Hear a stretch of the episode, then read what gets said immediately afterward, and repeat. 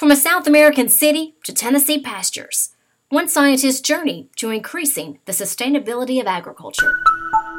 This is AgCast, brought to you by the University of Tennessee Institute of Agriculture. I'm Ginger Rowsey with the UT Institute of Agriculture. In each issue of our magazine, Tennessee Land Life and Science, we do a feature called In Profile. It's one of my favorite parts of the magazine because I enjoy learning people's stories finding out how they got to where they are today and what role agriculture played in getting them there. This issue's In Profile introduces us to Renata Nave Oakes. She's an assistant professor in the Department of Plant Sciences who's working to improve the food fed to livestock. She's based at the Middle Tennessee Ag Research and Education Center, but of course, her story doesn't begin there. Here's our conversation. Renata, thanks for joining me by phone for this in profile. I guess we'll just start at the beginning. You're a native of Brazil, which is, of course, an agricultural powerhouse. Was farming a big part of your childhood? So, my I have absolutely no farming background within my family. Really? Like all my family, like city people there, São Paulo, there, they like you know, didn't even know what forages were. Mm, okay. So, but my uh, my parents, I I grew up uh, outside of São Paulo in Piracicaba, which is a uh, a city about uh, I'll, I'll say a hundred miles from from the big city, and there where they have the mo- most prestigious or most famous agriculture university in Brazil. Um, and it is also a place that people go there know, to walk, to see animals and all that, and I always did that my whole life. So when I was looking to know what am I to do uh, when I finish, you know, my high school, I I knew it would be biological area, but I didn't know exactly what. And I always loved animals, loved plants. So I was like, you know, and I kind of went there a lot, and I was like, I of think I really like this. You know, I like agriculture. I like coming here. I like being outside. So that that's kind of what really inspired me to to look into agriculture. And then once I started, I I knew that's what I was meant to do, and I could not see myself doing anything else. what did What did your parents think? You know, as city people, what did they think? Oh, they were they were very supportive. I mean, Right. my parents never, uh, for a second, told me to do something different. You know, they they always they knew that I should do whatever I was passionate about, and uh, they didn't know a, a lot of what I would I would be doing, but they were supportive. Like, you know, if you're happy, that's you know that Right. That's what matters. Were you surprised at the scope of agriculture, or was it? Did your perception of agriculture change pretty quickly? Oh yeah, I mean, I kind of I knew I would be working with plants and with animals, but I didn't really know what I would, you know, what I would do. You know, I didn't know uh, details about it. I, I mean, Brazil has a big agriculture sector, you know, and uh, it's kind of what moves the country forward if you think about. Um, so Brazil is, has always been really strong in agriculture, and that. Uh, so I, it's always on the news. You always know what's going on. But uh, I, of course, I, I had no idea, you know, what actually meant, you know, to help producers or to actually, you know, improve uh, agriculture in general. I just thought it was, uh, it would be uh, interesting to look at plants and animals, but I didn't know exactly what that meant, you know. Well, once you got into to your field of study, what what surprised you the most? I majored in agronomy, but like I said, I always liked animal science too. So I knew that I would be working with something that kind of related to both because I, I couldn't see myself just working with plants or just working with animals. Mhm. So in Brazil also we, we have one of the biggest beef industries and beef is all around you. Um, and we, I would, I would say 95 to 99% of our beef production is great is under grazing we, because you know feeding is very expensive. Corn production is expensive. Everything's uh, insanely expensive there. So uh, I knew that uh, the link between the, the two areas was, was forages. You know that is still I'm going to be working with plants, but to feed animals. so I knew that I would have to know, and that's what uh, is really surprising, I would say, or um, and fascinating on the same time because if a person asks me, you know, what do you do? What do you work with? And I say grasses and forages, they are like, oh, okay, super specialized, you know, that nobody else does that. But at the same time, I feel that is not because forage is involved with everything. Every single sector in agriculture, you you have something to do with forages. Mm-hmm. So it's very connected to crop production, to soil quality, to water quality, to genetics, to animal science. So you have to kind of understand a little bit of, about everything to produce forages. So I feel that it kind of ties everything together for some reason. So that's what is surprising and fascinating at the same time. Well, sure. Now you've been here since you've been here at UTIA uh, for four years. Is that right? Yeah, 2013. Okay. Yeah. So I finished my fourth year in May. Okay. Uh, so yeah, a little a little over four years. Um, and what? So since you've been here, what project would you say has been your top priority since joining? My goal, my ultimate goal uh, with my my research program is to minimize feeding and extend grazing. You know, that's kind of one of my my goals, and uh, so I always look into ways and systems that could uh, potentially do that. Uh, reduce costs of production uh, to make producers to maybe remain viable because you know everything is getting so specialized that producers are kind of losing their spot sometimes. Um, and so one of the things that I, I'm becoming passionate about, and I have started a, a smaller project that I really want to look further is integration of crop production and livestock production. Well, it's funny you mention that because I think there's a perception that food produced for livestock actually competes with food produced for human consumption. I actually think that it's completely the opposite. Okay. that those two go hand in hand. You know, if you can produce crops together, integrated with uh, with your animals, that would be a win-win for all uh, for all sec- sections. Especially in Tennessee, where most of our produ- uh, operations are, are, are, farmers are considered small-scale farms. Mm-hmm. Um, so basically, the first thing you think is that you are limited in space. So, and also again, coming from Brazil with my Brazilian background, I know that in Brazil they have been studying this for so long now.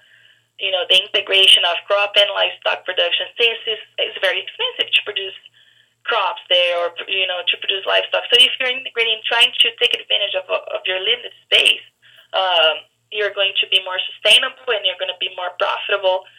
Uh, and all their, their research is showing you know, the, the success that you can achieve with that. And I'm thinking, you know, here would be the perfect place to make this be truth um, because we don't have enough space.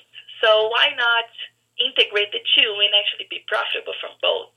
And on the same time, you're going to be increasing your, your sustainability. You're going to be um, coping with environmental benefits and increasing soil quality, uh, increasing water quality, and on the same time profiting from both sectors, you know. So mm-hmm. that's kind of what I'm being passionate about and what I, I really look forward to doing more uh, for for the state in general. Yeah. So so practically, how does that look if you're on you know limited acreage? How do you raise cattle and grow corn? So, for example, yeah, I actually have some some studies on that. So, what do they do? You plant for this with the corn, or in, in any case, could be cover crops, you know, that you are going to plant no matter what to increase soil quality and all that. But if you're planting some crops that can actually be used as forage later on, once you harvest the corn, you can uh, put your cattle in the same area and they can harvest the corn residue and the cover crops or the forages that are remaining in the area. So you can use that same space for two practices, you know. Mm-hmm. So is, is, that what you mean when you talk about? I know you sustainable forages. Is that sort of what your your what is that what that looks like? Well, yeah, that that would be the one one way to look at that. Uh, I guess there's several different ways to be sustainable, having graze uh, longer grazing seasons, and that's for sure. I mean, the ultimate goal is to extend grazing season, and that would be my ultimate goal. If you know, if one producer does that, uh, I, I would think I'm successful because I, I feel that producers in general, not only here, they sometimes they're more worried about doing what their past generations have been doing than actually looking into research and well, I should be doing something different to you know improve my operations. Uh, and one of the things I have noticed is that they sometimes you know there's the time of the year the temperature is getting cooler, so might as well feed my my cattle.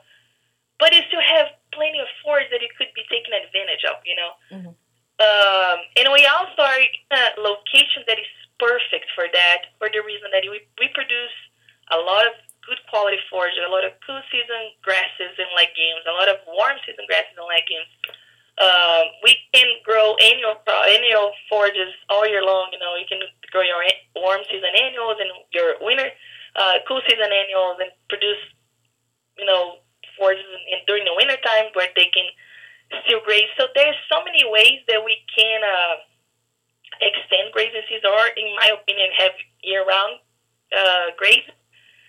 That that is definitely you know one way to be sustainable. For or, or another, you know, again, you can integrate crop and livestock production if you produce both already.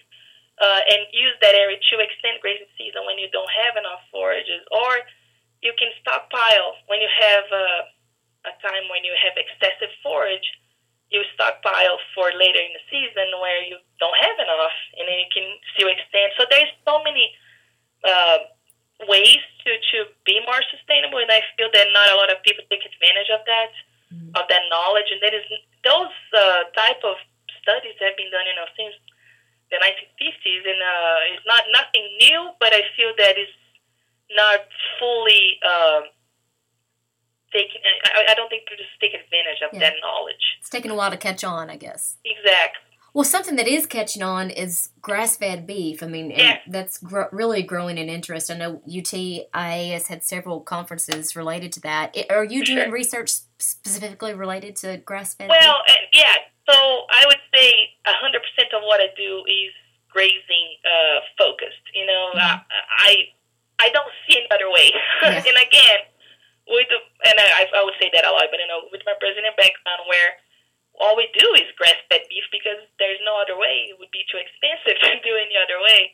So I don't see it. I don't. I, I guess why you're not going to use your animals to raise their own feed. I mean that it doesn't make total sense for me. Mm-hmm. I I can't see any other way. So yeah, um, and the, the fact that consumers are becoming more aware of what they're what they're buying. They want to find ways to become healthier. Producers cannot run away from that any longer. They are going to have to find a common ground. You know, uh, there's a lot of misconception of what exactly is healthy food, I guess, and that right. sometimes makes me a little a little passionate because you know a lot of consumers have no clue um, that some feeds are you know it doesn't mean that oh this is grass fed is healthier. That that has nothing to do with that. But they are more aware of what they're intaking, and producers should take that into consideration if they want to remain viable, if they want to still be profitable and sustainable. They need to not ignore the if even if that doesn't mean it's healthy or not, but they should take that into consideration if they want to remain in a in a system, you know and, and I feel that in Tennessee, most of our producers are grazing a lot more. Mm-hmm. Uh, maybe they still feed hay, but you're you're still grass fed, you right, know. Right. Um, well, so you definitely see some sustainability advantages. Absolutely. No, I mean that would be the key to sustainability, in my opinion. Mm-hmm. You know, that would be definitely the key to, and not only that, for uh, marketing perspective, you're going to uh, like you are increasing your product value mm-hmm. when you you know you, when you are adapt to those uh, to those things as well. Yeah. Well, uh, I guess kind of along those lines, you know, where do you see ag production going in the next 30 years? I mean, particularly as it relates to human food consumption. So, yeah, I feel that in 30 years, there's no way that a producer that doesn't cope with those changes, they're going to still be viable because I don't see consumers turning back. You know, they like I said, they want to be, they want to make sure of what they are intake. They want to make sure that it's healthy. And they have their standards now uh, that there's no way we sh- that producers should ignore anymore. So they so they consider no way for them to remain viable. So if that is uh, having a, a, an area within their farm that they're gonna go towards organic production, they should look into that. Do I think that conventional agriculture is, is done with? I mean, it doesn't make sense. I don't. I mean, I think quite the opposite.